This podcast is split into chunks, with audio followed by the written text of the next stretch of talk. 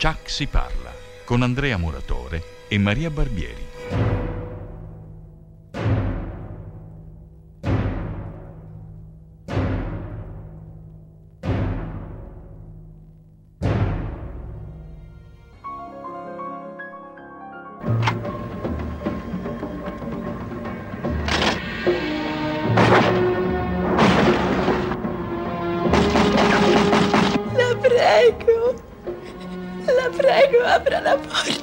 Successo? Avete seguito la procedura? Io non ho tempo per queste stronzatelle da poliziotto! Come ti chiami? Leon, Che nome cazzuto.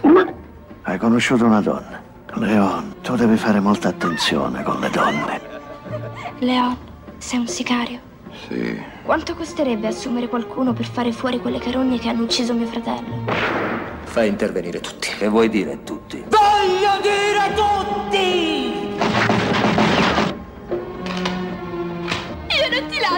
Ascolta! Non ti lascio. Ascoltami! Io non ti lascio. Ascoltami! Ascoltami! Non abbiamo nessuna possibilità insieme, ma se sono solo posso farcela. Leon, il nuovo capolavoro di Luc Besson, lo straordinario regista di Nikita. Ciao a tutti, ciao Maria. Buonasera Andrea. Buonasera, buonasera. Hai visto che è giovedì oggi? Ho visto che è giovedì. Abbiamo, Ci hanno spostato. abbiamo cambiato. Noi ci adeguiamo volentieri anche agli spostamenti. Sì, sì, assolutamente. È la, è la regola dei commessi. Sì? E, e non, non farsi vedere mai a non fare nulla. Fare sempre movimento, pulire gli scaffali, cambiare il posto ai maglioni, alle camicie. Quindi noi cambiamo giorno. Sei stato commesso nella tua vita per caso? Eh, no, mai. La perla di saggezza, che cosa la dobbiamo? Voglio dire, un sentito dire, esperienza personale? Hai conosciuto personalmente qualche commesso molto volenteroso? È uno dei concetti che rientra nel visual merchandising, diciamo, ecco. Quindi Lo dovremmo insegnare nelle scuole. Se vuoi fare il commesso, impara a non fare niente con arte. non fare facendo. Eh? Fare facendo. È un concetto interessante che cercheremo di non applicare a questa puntata e a nessuna puntata se per questo. Sembra un po' il dialettale yendu vedendu, come dire. Ecco che già iniziano le, le contaminazioni dialettali. Noi dobbiamo ricordare, dobbiamo ricordare, scusandoci, che ancora, e speriamo per l'ultima volta, e speriamo che non ci chiudano, che nuovamente noi siamo sempre online tra, tra noi, quindi le imperfezioni ed eventuali accavallamenti sono dovuti a, a questo, ecco, non perché siamo pazzi o ci piace parlarci in faccia, ma è perché c'è questo... Non siamo eh, perfettamente sani, però voglio dire, non è a questa cosa particolare che dobbiamo questi spostamenti e queste modifiche. Ed è- Assolutamente. io devo rendere noto agli ascoltatori che tu mi stai guardando male, però insomma, penso che ci sia un fondo di verità, no? Male. Eh. C'è differenza tra male e malissimo. Ah, che beh, scusa, scusa, perdonami, mea culpa. Eh, Maria, quando mai? Senti, abbiamo annoiato a sufficienza. Penso anche che possiamo Vai. inoltrarci nel mondo del cinema. Di cosa parliamo oggi? Di Ora, cinema. prima, prima di inoltrarci nel mondo del cinema, e non è detto che parliamo esclusivamente di cinema perché poi alla fine non lo facciamo mai. E tu hai visto che giorno è, ma ti sei accorto di che mese è? È un mese quello che viene dopo gennaio. Bravo, nonché prima marzo. E quindi la 1, la 2 la 3. Che mese è? La 2. La 2, va bene. E comunque il secondo mese è febbraio. Cosa succede di particolare a febbraio? Vediamo se riesco a stimolarti. A febbraio. Sì, a febbraio. Potrebbe cadere quest'anno, se non mi sbaglio, cade lo stesso giorno Carnevale e San Valentino. Eh, E- guarda, già andato oltre quello che era il mio obiettivo. Eh, vedi, di- guarda, la risposta è sempre quella più semplice, è sempre quella che hai davanti. C'è San Valentino. Si sta avvicinando San Eh. Valentino. Si sta avvicinando San Certo. Valentino. E allora io ho pensato che potremmo parlare di qualche insolita coppia cinematografica. E tu mi dirai Che "Già cosa? No, perché ho detto insolita coppia cinematografica, quindi vedremo qualche simpatica coppia, composta però da persone non non esattamente appropriate l'una per l'altra, né per età, né per sesso, né per altro, che però canonica coppia uomo-donna, assolutamente... ma Ma sì, anche uomo-uomo. donna, però non relazionati in maniera canonica. uomo-uomo, uomo-donna, Uomo donna-donna. Sì, Sì, tutto, tutto. Uovo gallina, Abbiamo tutte le combinazioni possibili. uovo. Sì. Quindi eh, allora eh, guidami verso questo percorso di- della puntata di Sì, oggi. ti chiedo volentieri, anche volentieri, anche perché la prima tappa è una tappa che mi è particolarmente cara ed è quella del film Leon. Altrimenti Ah. detto in originale Leon The Professional. Questo è un, è un sottotitolo che talvolta in italiano viene omesso, però questo è il titolo originale del film. Non talvolta viene omesso e basta. Viene cioè, omesso top. Sì, non lo so, qualche volta in realtà l'ho visto anche in ehm, video sedicenti italiani, però non, non so, non ho indagato così bene. Quindi Leon The Professional, finalmente siamo in un'annata, in un'età, in un decennio che appartiene a me, non a te, perché Leon è un film del 1994 e io lo vedo sogghignare nel frattempo, diretto da Luc Besson. Bello. Besson, Vedi, già siamo atipici a partire dal regista, che non è un regista propriamente americano. No? Di solito i registi di cui non parliamo. ovviamente americano, però vuoi continuare eh, a dire quali sono gli interpreti, la nostra coppia? La nostra coppia, certo, assolutamente sì, perché a lui è accostata Natalie Portman. Questo è il primo film di Natalie Portman ed è il film che infatti l'ha, l'ha consacrata. Scusa, Sì, a lui chi? a Jean Reno. E io in realtà avevo Eh, convinto Besson e quindi giustamente tu mi dici chi? E io ti rispondo Jean Reno e Natalie Portman. non l'avevamo detto, Jean Reno. Io adoro Natalie Portman, quindi è solo normale che lei offuschi tutto il resto, il resto del cast, il resto della troupe, il resto di, di qualsiasi persona che abbia avuto a che fare con questo film. Una giovanissima e talentuosa. Su YouTube trovate anche il video della sua audizione per questo film, o comunque, se non sbaglio, della sua prima audizione in assoluto, che doveva essere concomitante o quasi, perché poi questa è stata la, la sua prima pellicola, il suo primo lungometraggio. E quindi c'è questa giovanissima bimba che comunque è già molto riconoscibile, che fa questa audizione. uguale. già- eh, sì, è uguale, che fa questa audizione già, già spettacolare, insomma. E quindi già partiamo E- da una coppia atipica, no? In merito a Renault, che dire? A me piace, ho avuto 4 Clio. e-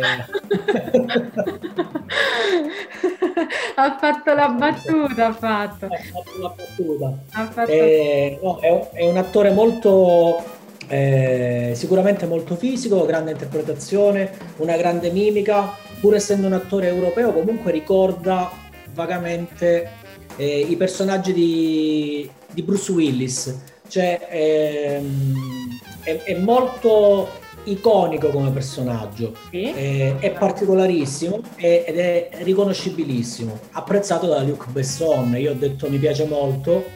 Fammi una domanda, perché ti piace Luc Besson? Ma guarda, pensavo di chiederti ma perché ti piace Luc Besson? Questa è una domanda proprio che avevo qui per caso, mi è venuta così spontaneamente.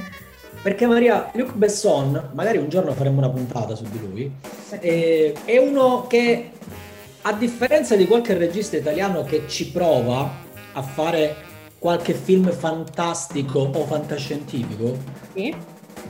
lui lo fa. Hai capito? Luc Besson eh, ha una particolarità. Quando fa un film, quel film diventa, mh, nella maggior parte dei casi, un cult. Sì. Eh, è, è particolare come, come regista ed è molto iconografico. Eh, il suo è il quinto elemento Sì. con Bruce Willis, che è un cult del cinema fantascientifico, eh, nonché un bel giallo, una bella storia. Eh, ha fatto ultimissimo un film con la vedova nera, Scarlett, Sì. eh, Lucy, eh, anche se gli effetti speciali non erano al massimo, eh, ha speso tutti i soldi per ingaggiare Scarlett Johansson. E quindi- Comunque mi sembra una scelta sensata, insomma, soprattutto se, se sei un regista uomo, insomma, chiamalo scemo. Ma ti ho distratta, torniamo al film. Torniamo al film e torniamo, dicevamo, a Natalie nella sua primissima interpretazione. Quello che tu probabilmente non sai, che in realtà la maggior parte di questo film è stata decisa dai genitori di Natalie Portman, che all'epoca dovettero mettere più di un paletto perché ovviamente non era un film che si addiceva a una bambina di 11 anni. Abbia- Abbastanzamente. Mi sembra anche comprensibile, per esempio, il fatto che Matilda smetta di fumare nel film stesso è stata una cosa fortemente voluta dai genitori, che hanno chiesto che si vedesse proprio che durante il film lei smettesse di fumare E allora le era consentito un numero minimo di sigarette, massimo di sigarette, adesso non ricordo se fossero tre o cinque, ma non le era consentito inalare. Infatti si vede nelle scene che non fuoriesce mai il fumo dalla bocca perché di fatto lei non inalava. E in più hanno insistito, come abbiamo detto, perché si vedesse proprio la sua volontà di smettere di fumare. E, insomma, mi sembra... Finzione. Finzione. Finzione cinematografica. Ah, hai visto che stavolta ci siamo accavallati, ma in modo buono. Anche perché eh, ehm, far fumare una bambina eh, Sì. poi avrebbe eh, significato eh, subire una censura magari importante anche da parte del pubblico adulto che poi avrebbe visto il film. Censura Quindi già di per sé non mancava, voglio dire, perché molti erano preoccupati delle implicazioni sessuali nella relazione con, con Jean Eh. Reno, con la sua controparte. Infatti il personaggio di Jean Reno è stato costruito proprio come quasi anaffettivo, cioè quasi anaffettivo punto, eh, proprio perché non, non potesse trasmettere questa cosa. E c'è stata la scena in cui eh, Natalie prova un vestito e gli chiede come le sta il vestito, che è stata censurata nella versione, nella versione che è stata rilasciata al cinema e poi è stata aggiunta successivamente. Sì, eh, la, la censura all'epoca, non siamo molto distanti dal tempo, se- 1994 comunque era pesante. E quando si eh, lavora con un bambino eh, sul set c'è il mondo tra psicologi, assistenti sociali, controllori, controllori dei controllori che controllano se è tutto sotto controllo. Quindi il lavoro dei controlli, mi sembra giusto, mi sembra una catena giusta. Insomma, questi genitori che non le volevano far fare questo film all'inizio. Proprio la tipica lite con il genitore, tu non lo puoi fare, il genitore, il bimbo fa il figlio che si impunta, glielo dove mi stai rovinando la vita. Queste sono state proprio le, le parole di Natalie che le, le avrebbero rovinato la vita perché quello sarebbe stato il film che l'avrebbe consacrata ed è stato poi effettivamente così. Quindi meno male che hanno detto di sì, insomma. hai visto mamma che avevo ragione? Adesso glielo può dire, glielo può dire e come. Anche col suo bello? Oscar all'attivo, che poi ha vinto col Cigno Nero, un altro film che a me piace tantissimo. Non, non di- non dimentichiamo che è anche Padme in Star Wars. Sì, certo, certo, ma eh, lo sai che le, le- le mie preferenze si allontanano un pochettino dal fantascientifico, quindi non è la prima cosa che mi viene in mente. E poi, oh, che vuoi, l'Oscar l'ha vinto per il Cigno Nero, e allora basta. Eh. Ho vinto io. Cambiamo film. Cambiamo film. Rispondo io! Non devi urlare così. Lo sai che non ti sopporto quando urli così la mattina. Scusami, tesoro. Digli che vieni con me. Non correre, devo ancora chiedere a Daryl se posso venire. Dico, tuo padre o tuo marito? Sono, sono soltanto due giorni, due giorni, non fare la bambina. Come mai ti ha lasciato venire? Non gliel'ho chiesto per niente. Cazzo, Thelma! Davvero? Ah! Ti ammazzerà!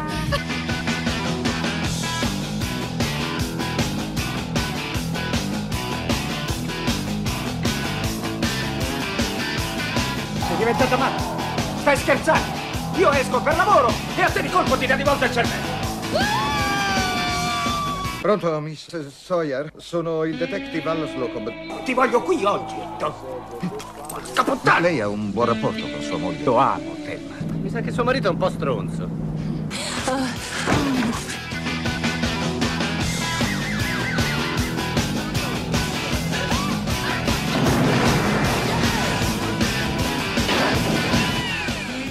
tornare indietro e salire in macchina, prego? Agente, se parla con il comando, scoprirebbe che siamo ricercati in due stati e i nostri piani andrebbero a farsi fottere. Louise, cosa? Spara sulla radio. La radio della polizia, Louise. Sì, scusa. Fa. Ma dove hai imparato a sparare così? L'ho vista alla tv. Ah! E tu invece dove hai imparato a sparare così? In Texas. Ah, questo film lo riconosco. Lo riconosci anche perché riconosci uno dei tuoi registi preferiti, però devo dire che va anche a mio favore perché ancora una volta schiviamo di pochissimo il mio anno di nascita. Siamo ancora negli anni 90 e siamo precisamente nel 1991. 1991. Il regista preferito è Ridley Scott. Ridley Scott.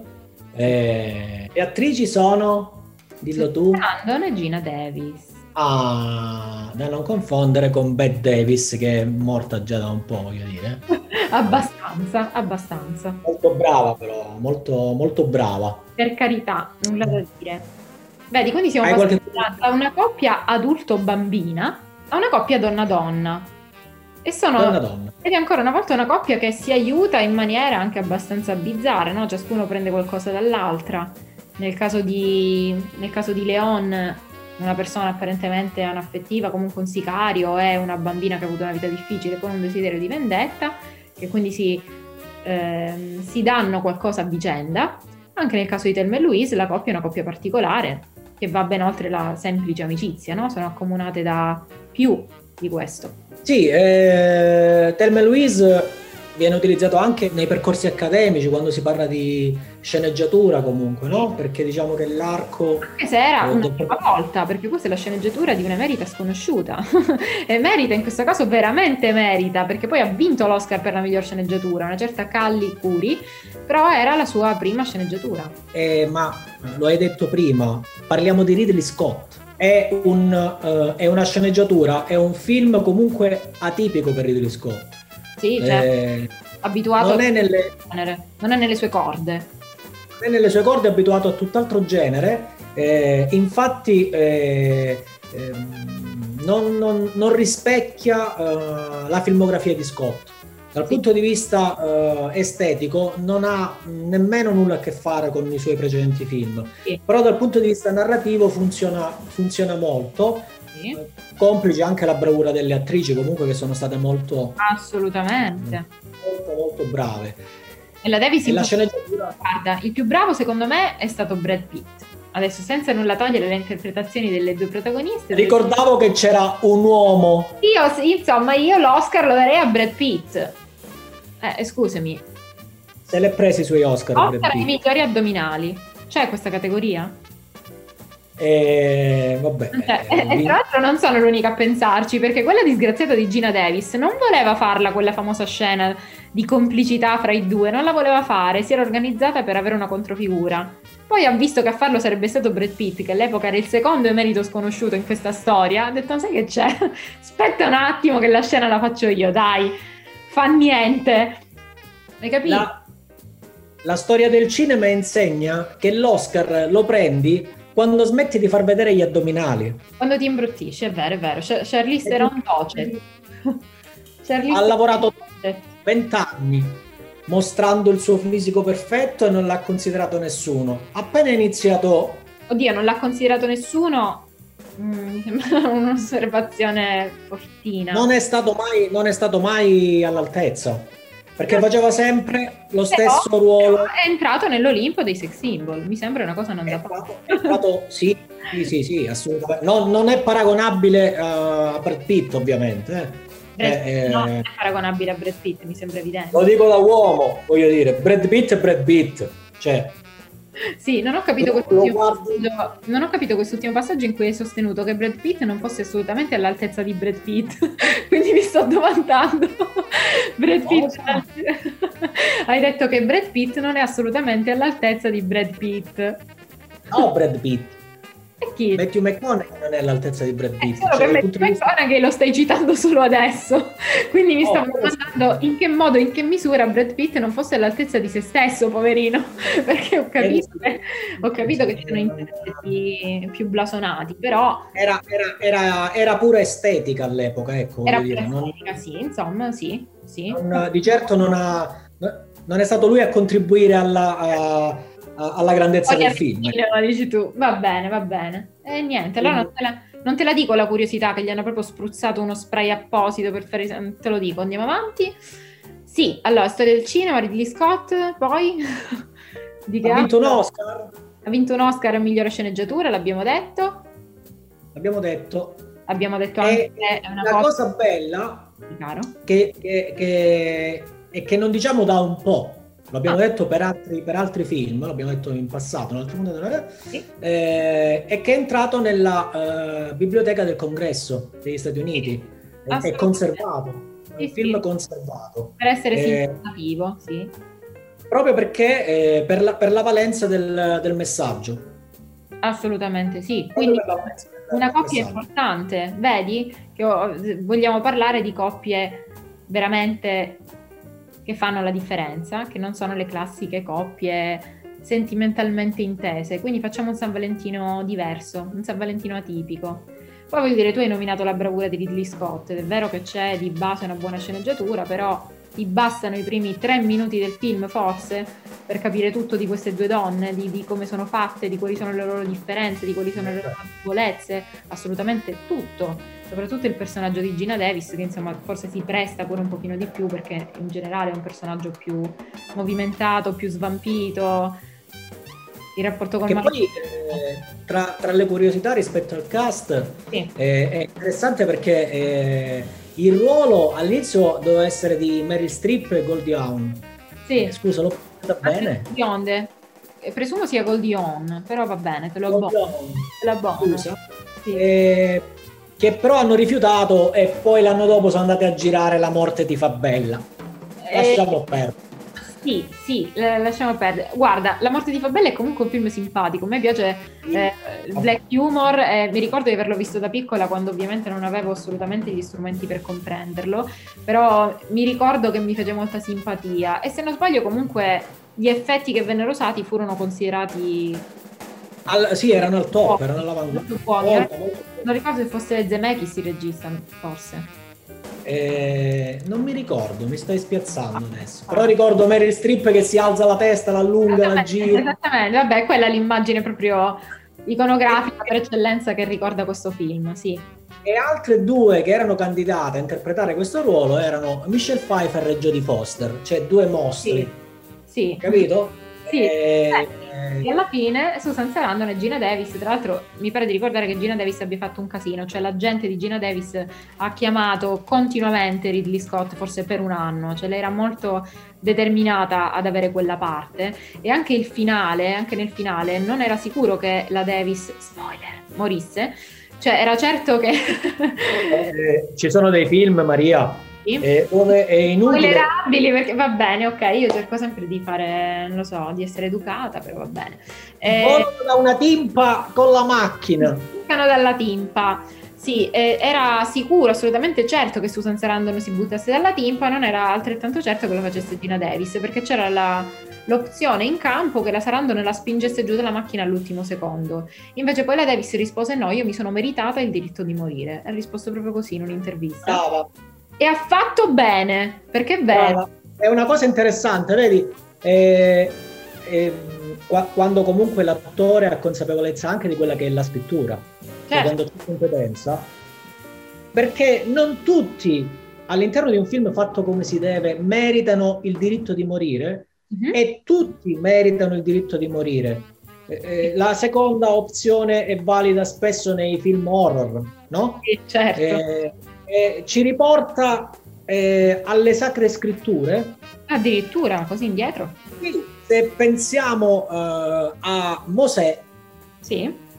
portò il popolo verso la terra promessa, ma lui non meritò di vedere la terra promessa perché non ci aveva creduto fino alla fine, aveva titubato. E così la persona che, per esempio, nel film, il protagonista nel film è il cattivo fino alla fine, Sì. Però poi alla fine si dica. mi hai dato uno spunto per una domanda. Chi è il protagonista in Thelma Louise? In termini- Luisa è la macchina. La macchina, che bello, l'ho sempre pensato. Perché rovinano una macchina? Perché la rovinano? Perché si buttano dalla No, tinta? scherzo. Dipende, da- dipende da- dal- dai punti di vista. In ogni caso, la sceneggiatura e l'Oscar per la sceneggiatura la dice tutta. Mhm. Cioè, nel senso che comunque ehm, all'interno del film vanno a confluire due realtà. Quindi noi abbiamo parlato della parabola, no? Sì. Sì. Eh, in genere ogni attore ha una sua parabola Mhm. Certo. che si deve, che si Un deve arco- compiere. Un arco narrativo. Un arco narrativo che si deve compiere. Mm. Eh, la particolarità, come tu hai detto prima, eh, sta nel fatto che eh, l'attrice dice io mi sono meritata di morire. Sì. Quindi la parabola, alla fine, due soggetti differenti, va a confluire Mhm. in un unico finale. Sì. E allora dici che forse possiamo ritenere coprotagoniste, anche se si dice che di solito il protagonista è uno solo? vanno a confluire il ruolo del protagonista con il ruolo del mentore. In realtà però il ruolo del mentore è anche il ruolo del protagonista, eh, nella misura in cui sta patendo eh, in maniera diversa comunque eh, delle, delle, delle, problematiche no? che, che, le appartengono. Quindi eh, si potrebbe scrivere un libro su Thelma Louise, cioè, eh, è per questo che ha vinto Sarebbe il premio. Lo leggerei. Lo leggerei. Eh, forse è scusa, perché in genere il libro è superiore eh, alla sceneggiatura. e, e il film invece ti permette, se hai un immaginifico accentuato, di, di, di, vederlo in maniera diversa rispetto a quello che hai letto. Però se, se, hai, se hai, fantasia, il libro eh, che non ho letto, ma che deve essere ricco di, di contenuti descrittivi, eh, deve, essere, deve, essere, particolare, se no Ridley Scott non ci faceva un film. Non scoperchiamo questo vaso di Pandora e questa antica battaglia fra il film è meglio del libro e il libro è meglio del film, perché io anche da lettrice potrei insomma, far fuoriuscire fumo dal naso, quindi lasciamo intatta e preserviamo l'idea che abbiamo oggi di Thelma Louise film e passiamo a un'altra coppia. Abbiamo posti in prima fila per questo spettacolo di distruzione di massa. No, fermi, marcia indietro. Comincio da prima. Come tanti altri, anch'io ero diventato schiavo della tendenza al nido Ikea. Fogliavo quei cataloghi e mi domandavo quale tipo di salotto mi caratterizza come persona. In un arco di tempo abbastanza lungo, l'indice di sopravvivenza scende a zero. Cercavi un modo per cambiare la tua vita. Potevi farlo da solo. Fu così che conobbi Tyler Darden.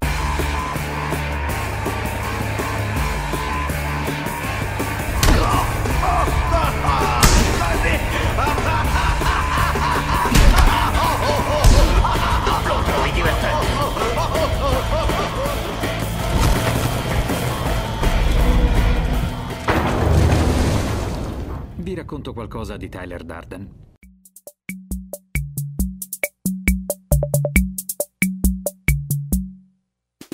Induritosi il sego, puoi scremare uno strato di glicerino. Se aggiungi acido nitrico, ottieni nitroglicerina. Se poi aggiungi nitrato di sodio un po' di segatura, ottieni dinamite. Era davanti agli occhi di tutti. Tyler e io l'avevamo solo reso visibile. Era sulla punta della lingua di tutti. Tyler e io gli avevamo solo dato un nome. E lei rovinò tutto. La sua filosofia di vita era che poteva morire da un momento all'altro la tragedia, diceva, era che non succedeva. Dovrai tenermi sveglia tutta la notte. Stop. Bene, questo anche riconoscibilissimo, voglio dire.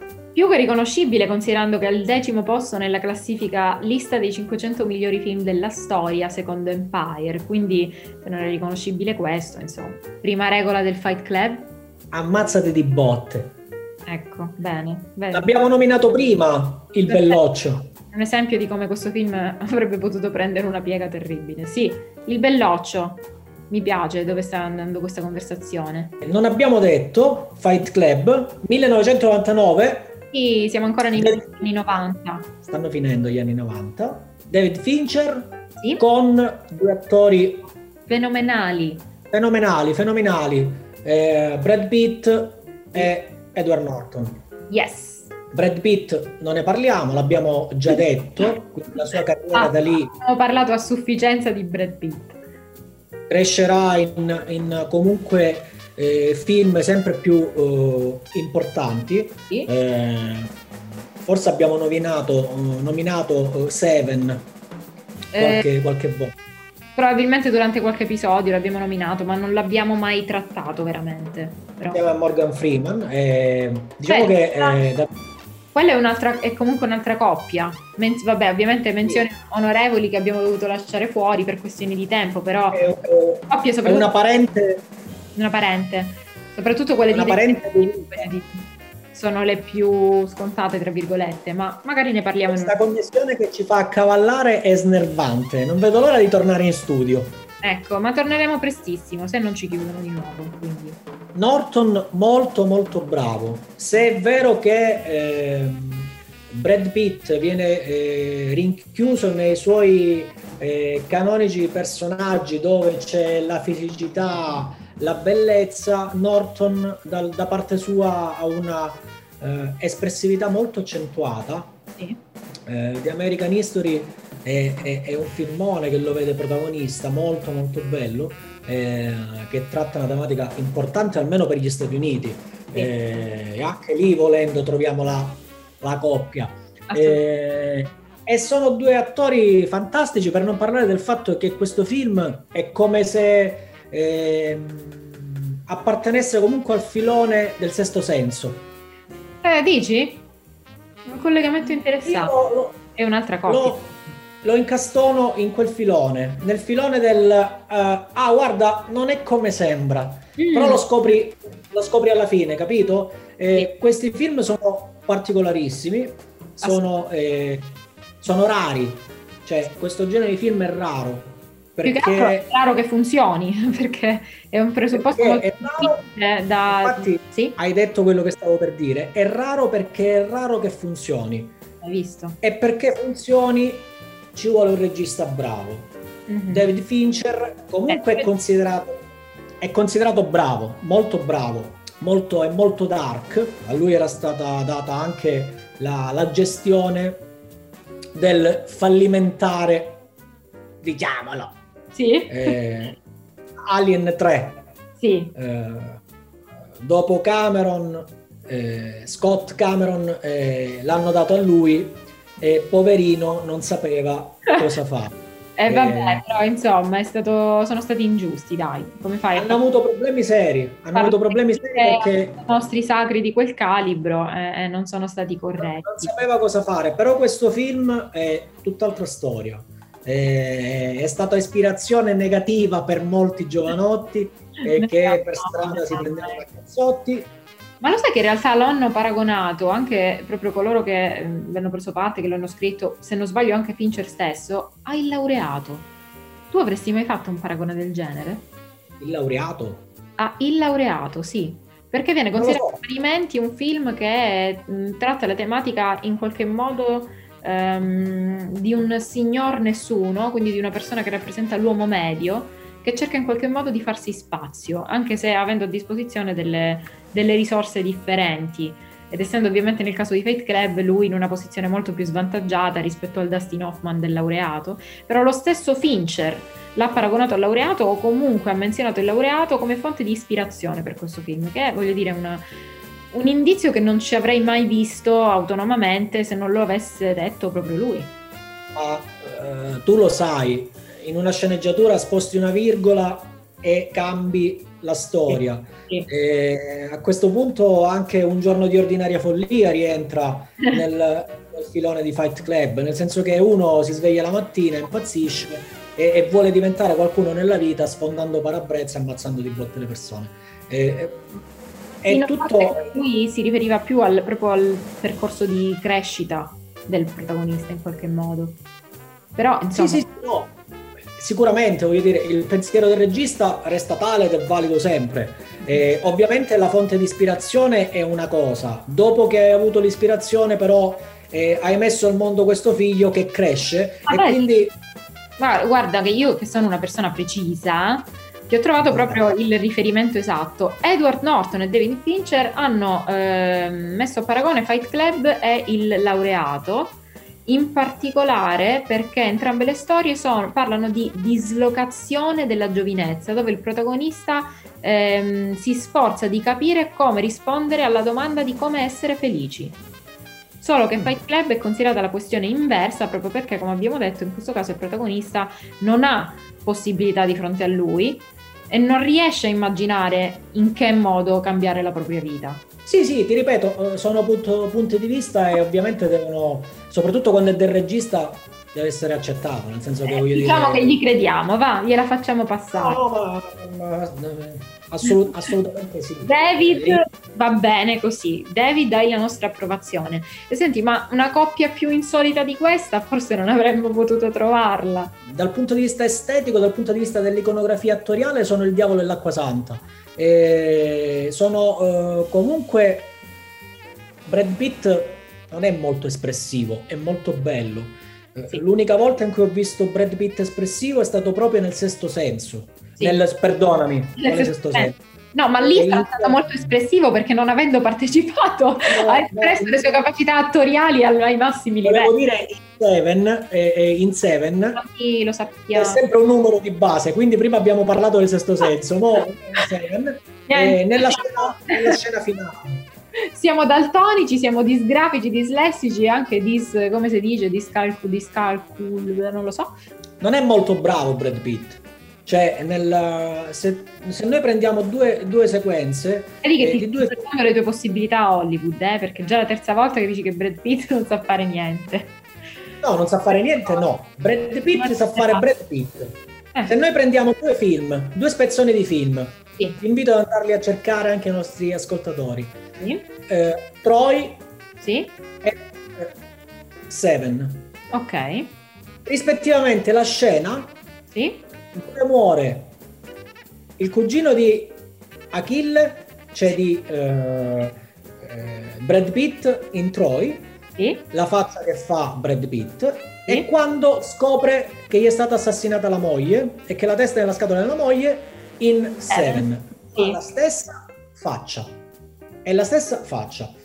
Edward Norton invece no, non ha una mimica facciale importante, ma è, è sulla... mm, eh, ha la stessa condotta di Russell Crowe, cioè non hanno mimica facciale, però riescono a trasmettere eh, empatia rispetto a quello che stanno passando.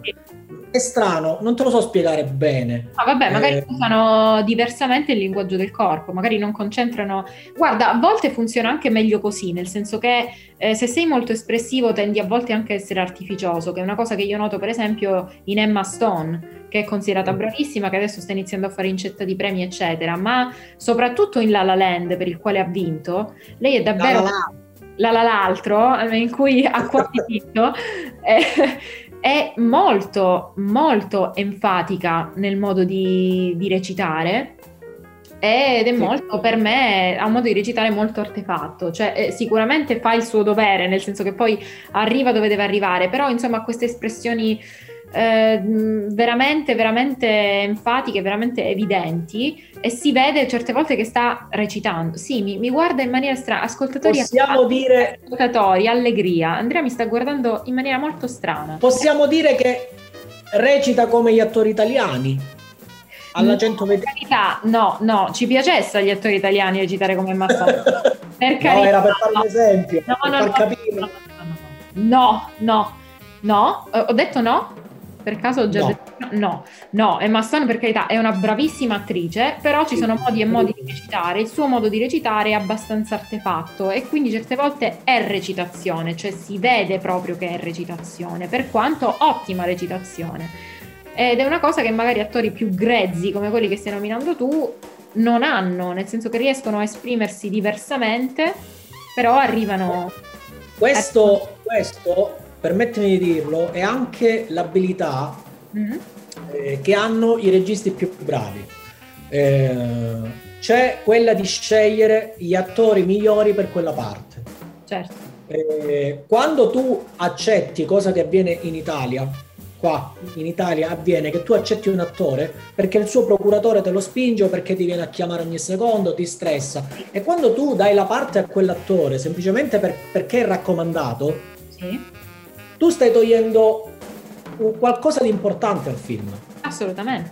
Quando invece riesci ad avere una sceneggiatura chiara, cristallina, scritta come si deve, ad avere una scheda degli- dei protagonisti, dei personaggi eh, chiara, descrittiva al massimo, riesci a iscrivere all'interno di quel personaggio un attore. Quando hai questa possibilità e riesci a fare una cernita dei uno, due, tre sono già assai, allora stai facendo già un ottimo lavoro.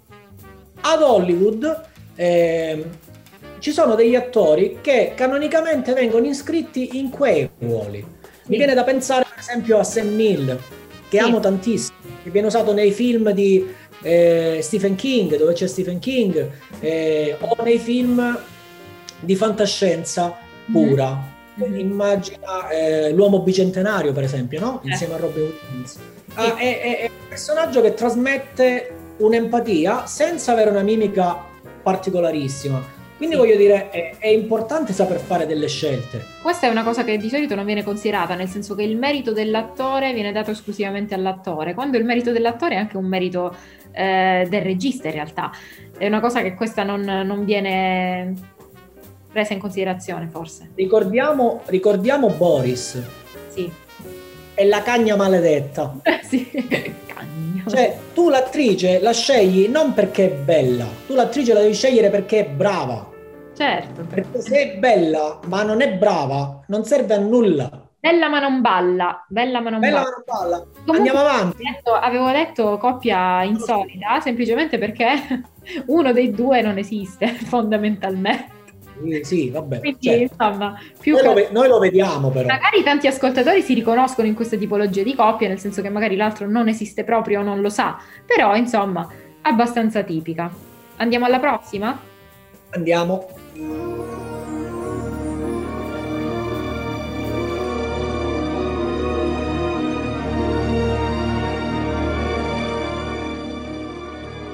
Stiamo interrogando tutti gli assassini recidivi già in prigione per stilare un loro profilo psicocomportamentale. Per ora quello che ci interessa di più si rifiuta di collaborare. Voglio che tu vada a trovarlo in manicomio oggi stesso. Chi è il soggetto? Hannibal Lecter, lo psichiatra. Hannibal il cannibale. Fai solo il tuo lavoro e non dimenticare mai chi è. Perché? Che cos'è? È un mostro. Dottor Lecter, mi chiamo Clarice Starling. Posso parlare con lei? Jack Crawford deve avere davvero molto da fare se è costretto ad assumere degli studenti come aiutanti. È occupato a dare la caccia al nuovo arrivato a Buffalo Bill. Quanto è cattivo quel ragazzo. Le tiene in vita per tre giorni, poi le uccide, le scuoia e se ne libera. Ogni corpo è in un fiume diverso. L'acqua non lascia tracce o impronte di nessun tipo. Pomeriggio dell'8 luglio 1981 si lamentò per dei dolori al petto e fu portato in infermeria. Il boccaglio e i legacci gli furono tolti per un'ecografia. Quando l'infermiera si chinò su di lui le fece esattamente questo. I dottori fecero in modo di sistemarle la mandibola nel migliore dei modi e salvarle almeno un occhio. Il polso non superò mai gli 85 battiti, anche quando mangiò la lingua della donna.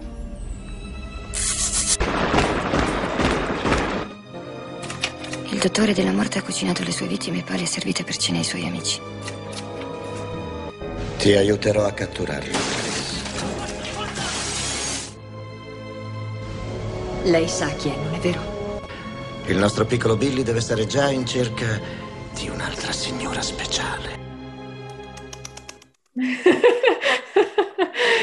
Spero che questa cosa si sia sentita nitidamente, che sia arrivata bene dall'altra parte. Un peccato non poter vedere però la tua interpretazione e la tua mimica, giusto perché parlavamo di mimica. Di Hannibal Di Lecter. Hannibal. Hannibal, guarda, parto subito a razzo con una curiosità, perché cosa che forse non sai, il personaggio di Hannibal era già noto a livello cinematografico perché era esistito in precedenza in Midhunter, ma siccome Midhunter non aveva avuto un grandissimo successo, hanno dato i diritti del personaggio di Hannibal gratuitamente, pensando che anche il silenzio degli innocenti non avrebbe avuto successo. Dici che si sono sbagliati? Diciamo abbastanza, però eh, sottolineiamo nuovamente qualora non si fosse capito dal trailer, il silenzio degli innocenti. Dai, ma chi è che non l'ha capito? Ma per favore. non l'ho proprio... Non ho proprio messo in campo questa possibilità e infatti non l'ho specificato. Il silenzio degli innocenti, una delle poche traduzioni decenti di titoli, perché il titolo originale è Silence of the Lambs, cioè il silenzio degli agnelli, che ovviamente simboleggiano poi l'innocenza nella storia della protagonista e quindi di Clarice. Questo ricordo che non riesce proprio a togliersi dalla testa. E quindi ancora una volta una coppia insolita di persone che si aiutano in maniera insolita, appartenendo a due mondi completamente diversi. In questo caso anche antitetici, se vuoi. Sì, sì, sì, sì, eh, assolutamente. Poi diventerà nel tempo una sorta di mito Anthony Hopkins. Assolutamente. che uscirà da questa prigione di, eh, di vetro. Eh, la curiosità è che il terzo film, eh, dopo Accadde una notte, qualcuno volò sul nido del cuculo, eh, ad aver vinto eh, premi Oscar come miglior film, miglior regia, miglior attrice, miglior sceneggiatura e miglior attore. La curiosità è che Hopkins prende il premio, però appare solo 24 minuti e 52 secondi. Hai visto quando eh, pochi ma buoni, quando si dice pochi ma buoni. E ma In grazie. questi 24 minuti e 52 secondi, i 20 minuti li passa non è vero, non è vero. Poi si è preparato come un folle, come un folle, proprio c'è da dirlo per questa parte, tant'è che si è, uh, si è prefissato di non uh, sbattere mai le palpebre. Non so se questa è una cosa che hai notato, ma una delle varie cose, oltre al cambio del soccento, oltre al cambio del soccento, è stato di sbattere o mh, mm, il meno possibile o affatto le palpebre, il che in effetti è abbastanza inquietante come cosa. Sicuramente eh, ricordiamo una cosa però, che merito anche di, di questi film eh, in Italia, abbiamo avuto modo di apprezzarli, anche a merito dei nostri doppiatori, che sono veramente bravi. Eh, forse, forse, solo un attore all'epoca avrebbe potuto rendere eh, come Anthony Hopkins. Mm-hmm. Eh, è, è, lo stesso attore eh, che ha fatto Joker, Jack Nicholson. Ah. tu hai sì. parlato di metodo sono i classici attori che si eh, immergono sì. nella parte. E, e, là torniamo, torniamo alla, al discorso, quanto dici ad un attore del genere, di questo calibro, come deve fare cosa? Non dici, Quindi, dici. E torniamo pure al discorso degli attori che sono chiamati in causa proprio perché rispecchiano un certo una certa tipologia. Infatti ti viene in mente Jack Nicholson probabilmente perché è storicamente un ottimo pazzo. si interpreta meravigliosamente storie di follia e di folli. Quando, ah, sì, sì, quando parli di Jack Nicholson, eh, di Al Pacino, sì. eh, Robert De Niro, eh, tutti questi attori, eh, Dustin Hoffman, sì. sono eh, attori che hanno un metodo pazzesco Certo. E quindi eh, quando tu li ingaggi, qualora loro avessero voglia di darti confidenza, allora sai all'80% che il film è riuscito, solo per il nome che metti nel, nella certo. locandina. Certo. Assolutamente sì. Al contrario della povera Jodie Foster, che invece era proprio l'ultima scelta. Cioè, il regista si è dovuto rassegnare alla fine a, a, ad ingaggiare la Foster perché avrebbe voluto tutt'altre protagoniste. Se non sbaglio, voleva Michelle Pfeiffer, voleva Laura Dern, anche se personalmente io non amo Laura Dern. Eh, però tutte hanno trovato il contenuto del film eccessivamente sinistro e quindi hanno preferito mollare, lasciare la palla a Jodie Foster che poi devo dire se l'è cavata egregiamente. Un'altra, eh, la statuetta come miglior attrice. Un'altra eh, bimba, diciamo, d'arte al pari di Natalie Portman perché ha iniziato giovanissimo. E una bambina prodigio come, proprio come lei. Comunque eh, è nell'Olimpo degli attori eh, americani, tanto che è difficilissimo vederla sullo schermo, non, è, è, proprio raro. Eh, che sì, questa è una coppia nel vero senso della parola, anche perché eh, si intravede una uh, sorta di eh, velata intesa eh, amorosa, no, si intravede qualcosa che c'è, non c'è, una stima eh, camuffata, ah, però è qualcosa io stavo per, dire, stavo per dire proprio questo, che in questi film stiamo, di cui stiamo parlando, molto spesso c'è quasi un riscatto a livello di empatia del personaggio che dovrebbe essere il personaggio cattivo, perché comunque eh, in Leon alla fine la bambina riesce in qualche modo a tirare fuori eh, l'emotività di quello che comunque dovrebbe essere un sicario brutale, ma col quale riusciamo a empatizzare comunque, perché alla fine la vendicherà, ad esempio, e lei conserverà la, la sua piantina e le farà in qualche modo da padre farà in qualche modo da guida anche nel suo percorso di sviluppo, di crescita, anche di consapevolezza sessuale, che sono cose importantissime. Anche in questo caso c'è un'intesa intellettuale fra Clarisse e eh, Hannibal che insomma è tutto dire. No, no, sì, eh, io l'ho, l'ho, l'ho, sempre notata, questa intesa velata, sì. eh, vuoi per, per, la sceneggiatura, vuoi per i silenzi, vuoi per, l, per l'enfasi e l'empatia che si crea tra i due.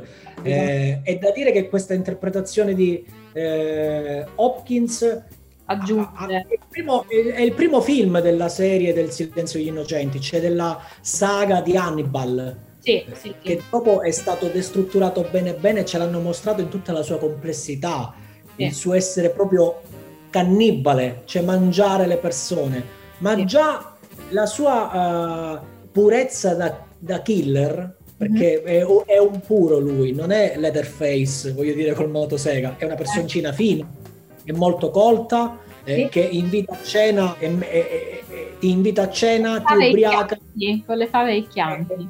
E si mangia il tuo cervello all'interno della tua testa mentre tu continui a parlare con lui. Vuole un Cioè, certo stile, insomma, sì. ci vuole stile, lui ha sempre stile, non è mai avventato, non fa mai uno scatto. Infatti, eh, in qualche, modo, in qualche modo si riesce a provare una certa empatia. Per esempio, non so tu, ma nella scena finale della telefonata si percepisce che comunque si è creato un legame fra, fra i due. La telefonata è proprio una telefonata confidenziale. e presumo che lei sia quasi felice di sentire che lui l'ha chiamata, di sentire che lui sta, sta bene e così via. Sì, Cioè, ehm, cioè, miglior, miglior sceneggiatura non originale ehm, sta proprio in questo. Questi film funzionano perché dalla locandina e dalla presentazione cosa si evince? Si evince che qua ci sono due protagonisti e il cattivo è, è necessariamente Anthony Hopkins, c'è Hannibal. Sì. Questo è quello che uno capisce da fuori, senza aver visto il film. Eh, La cosa bella è che poi il cattivo vero non è lui. E quindi eh, Certo. necessariamente si crea empatia, perché lui, Ops, è il mentore. già, Lui è, il- è lui che risveglia eh, eh, la, la protagonista le- e le sue abilità nascoste, che nemmeno lei vede, le vede lui. Ma diciamo Quando che gli abbiamo sempre parlato di coppie eh, nelle quali uno era un po' il mentore dell'altro. È stato vero anche in Thelma e Louise, in cui Susan Sarandon era un po' la madre di Gina Davis da questo punto di vista. Eh, l- un po' per tutti i film che stiamo trattando, uno dei due aiuterà l'altro in un percorso di crescita, o entrambi. Eh, ci deve essere per forza un mentore. In un film che eh, funzioni, eh, la sceneggiatura deve prendere in considerazione il fatto che esista una bilancia e che quindi anche parallelamente uno sia il mentore dell'altro. Andando avanti, so che c'è un altro eh, contributo, lo vedremo. E vediamolo. Però Lorna se l'è cavata bene. eh? Lo sai che sto cambiando idea a proposito di quelle tue grandi stronzate Te ne insegno qualcuna?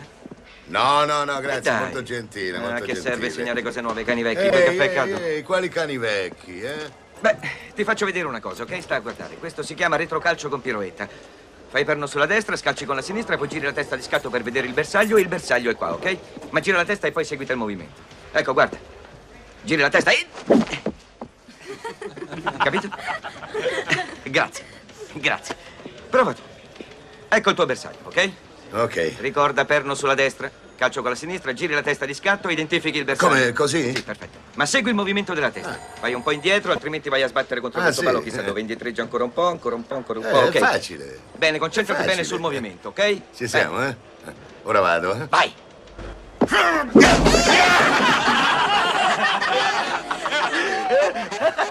Ehi, ehi, ehi! Non riesci a ridere. Fatemi i cazzi vostri! Ok, ok, tornate al lavoro tutti quanti. Oh no, non mi dispiace. Sergente Bartak, lei forse sta attraversando un periodo di irritazione congiunturale a causa della sparatoria. Ne vuole parlare con me? Secondo me sta benissimo, dottore. Ne è sicuro? Lei sta benissimo in rosso. Secondo me è il suo colpo. Io avrei un po' di tempo disponibile al momento. Sto bene, dottore. vuole passare da me. Un bel sorriso, un bel sorriso, un bel sorriso. Ah! Ce li siamo tenuti per la fine. Eh? Dulcis in fundo. La, la coppia per eccellenza. La ciliegina sulla torta. E ti ho pure fatto Eh. un cuore che siamo tornati indietro di un decennio. 1987. Yes. Sono gli anni eh, del cinema action per eccellenza. Sì. Sono gli anni di Mel Gibson, Sì. quindi Arma Letale. Sono Sì. gli, anni, gli anni di Bruce Willis. Sono gli anni di Sylvester Stallone, di Schwarzenegger. Sono anni spettacolari che dal punto di vista cinematografico si riconoscono in questi attori. Arma Letale è il film poliziesco per eccellenza degli, di fine anni 80. Sono fantastici. Arma Letale, Sì? 1987, Sì? Fin qui c'eravamo? di Richard Donner Sì. con Mel Gibson e Danny Glover. Dai, una coppia fantastica. Anche questa è una coppia eh, molto atipica, un poliziotto molto atipico. Quella che poi diventerà una saga di Arma Letale. Ma quanto è bravo Mel Gibson. Tantissimo, e meno male che è stato Mel Gibson perché ha rischiato di essere Bruce Willis. Anche perché erano quasi intercambiabili in quel periodo proprio per quello che e tu, entram- entrambi erano rappresentativi di questo tipo di cinema. C'è da dire che Mel Gibson è veramente, veramente bravo. Prima abbiamo parlato di mimica facciale. Mel Gibson ha la capacità di non avere una grandissima mimica, ma di risultare vero, verace, cioè sì. sembra nato per fare questo, uh, questo poliziotto. È spettacolare, è Guarda, dinamico, non è scontato. Tra l'altro una coppia che ha avuto un'intesa anche nella vita reale, perché proprio il regista ha raccontato che sono entrati in connessione subito, che appena hanno fatto la prima lettura, che tra l'altro è durata pochissimo, hanno subito instaurato un rapporto praticamente, si sono trovati subito benissimo l'uno con l'altro e hanno trovato, insomma, eh, hanno fatto ridere in punti che non avrebbero dovuto far ridere, fatto piangere in punti che non avrebbero dovuto far piangere e proprio nelle parole del regista hanno trovato una relazione proprio. Sì, sono due attori speciali, sono due attori speciali perché anche Danny Glover ha una mimica, lui ce l'ha la mimica, ha una bella mimica facciale, è, mo- è molto comico. E-, e questo è il caso di cui parlavamo prima, c'è una coppia fatta di due soggetti con problematiche sì. importanti sì. e le loro parabole vanno a, ad incrociarsi e uno diventa mentore dell'altro. Sì. Apparentemente Danny Glover eh, eh, è quello che sta andando in pensione, è quello che vuole avere la vita calma, pacifica. Che cosa fa la vita? Gli mette davanti un partner che si butta da un palazzo per far scendere un pazzo che si vuole lanciare. Perché e, ama e, e, comunque.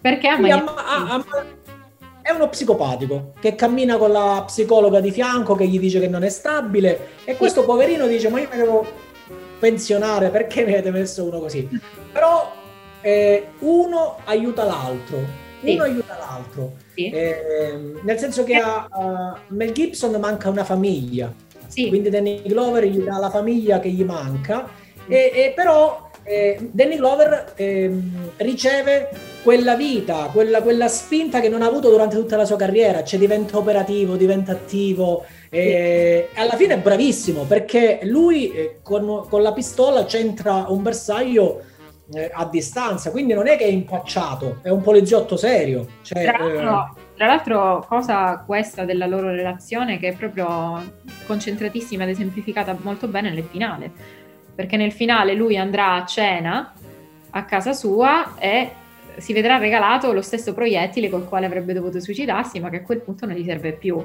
Quindi quella è proprio la, la, l'apoteosi della risoluzione dei problemi di entrambi e l'accettazione da parte di entrambi di uno stile di vita di un modo di vivere che non, non era loro congeniale, che non apparteneva loro. Sì, sì, sono, funzionano tantissimo. Cioè, eh, Arma Letale è uno di quei film. Ehm, mi, mi, mi, piace dire questo. In genere un film ehm, di una saga o di una trilogia, quando, quando i film sono diversi tra di loro. Magari il primo è migliore del secondo, il secondo è migliore del primo, il terzo in genere fa sempre schifo. Ecco, eh, guardate fino al ecco. secondo. come... In arma letale, no. In arma letale sono sempre piacevoli da guardare, eh, si possono confondere tranquillamente tra di loro, eh, perché sono piacevoli loro. Cioè le dinamiche tra la coppia non smettono mai di far ridere, non, eh, c- non c'è mai serietà. Sì. Eh, quello che tu ti aspetti eh, è sempre il, il, colpo di coda dato dal eh, ok, ora faranno i seri. Eh, cioè tu aspetti sempre Mel Gibson quando è serio. Cioè Mel Gibson nei film che verranno camminerà a quattro zampe e mangerà i biscottini per rendere mansueto un, uh, un Rottweiler sì. sì, sì, direi che l'immagine è abbastanza vivida. Il primo film non ha, non ha ancora eh, sviluppato tutto il suo personaggio. Poi ricordiamo una cosa, cioè sì. quello è il Mel Gibson di allora. Oggi eh. Mel Gibson è un attore, ma è anche un regista affermatissimo. Certo. Ha fatto dei film importanti e quindi ha una sensibilità elevata eh, rispetto eh, a chi si alza la mattina, eh, ha fatto l'attore e si mette a giocare e vuole fare l'Angelina Jolie di turno, diciamo, ecco, che si è messa a fare il senza no, nomi, eh. senza fare nomi. Cioè, lui è, è... Sei proprio con i coniugi Jolie Pitt, allora. E gli ex coniugi Jolie Pitt. è stato un caso, Maria. Hai avuto la prontezza di, di notare che sono due belli che non sposti- ballano. Due belli che non ballano. Tra l'altro, Arma Letale è stato pure candidato a un Oscar, eh? Oscar al miglior Sì. sonoro. Che poi, se non Sì, sbaglio, sì. è andato a Star Wars. eh, Sì, a uno eh. degli Star Wars. Eh, vabbè, è qui. Però No. ha, un, ha un bel montaggio. eh, è, fatto, è fatto veramente bene. È fatto veramente bene, però rientra nella categoria di quei film eh, blockbuster Sì, da, da, da video categoria- Sì, rientra in una categoria ancora più specifica, che è quella del buddy cop, cioè dei- dei- della coppia di detective che sono amiconi. Buddy forse lo potremmo tradurre così perché ha un, ha un senso goliardico, anche se non, è traducibile, ed è considerato uno dei migliori, se non il migliore di questa categoria, o forse è proprio, non lo so, forse ha fatto nascere questa categoria. Sì, sì, sicuramente, tanto, eh, tanto che hanno provato eh, altri a eh, sviluppare questo genere di, eh, di film. Ehm, ci, ha provato, ci ha provato Stallone, Furbone, facendo eh, eh, un film del genere, sempre eh, nel, nel 1989. eh, ricordami l'anno di Arma Letale?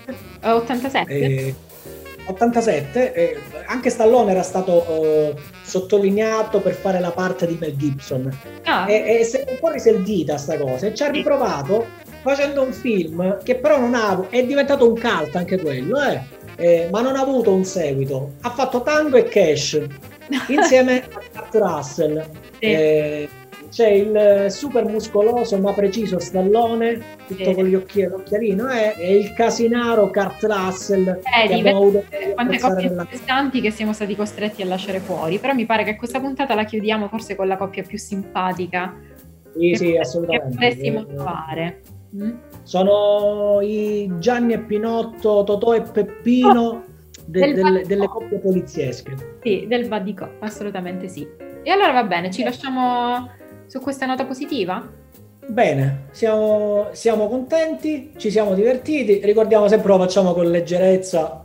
E, ehm, io, io proporrei anche, Sì. dato che ormai eh, ci, ci stiamo abituando, ci stiamo divertendo, secondo me in futuro potremo fare anche delle interazioni con i nostri ascoltatori, con curiosità. Eh No, sarebbe bello fare cattive figure in diretta. Almeno anziché, chiamate, anziché farle in differita, anziché farle in differita, le fai in diretta, così puoi giustificarti col detto il bello della diretta. Hai capito? Eh. Eh, ricordando sempre che eh, sì, c'è la preparazione dietro, Sì. perché c'è l'accademia e tutto quello che vuoi, ma un conto è la cinefilia, non la, eh?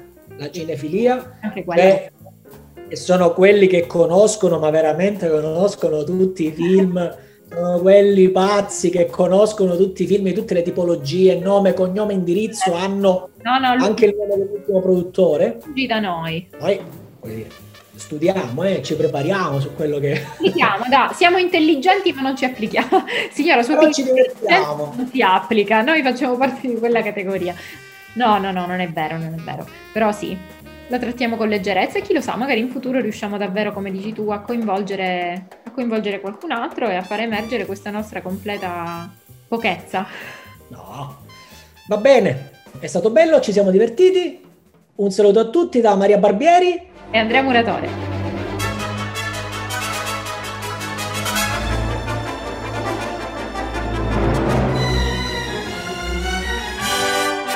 Avete ascoltato Chuck si parla con Andrea Muratore e Maria Barbieri.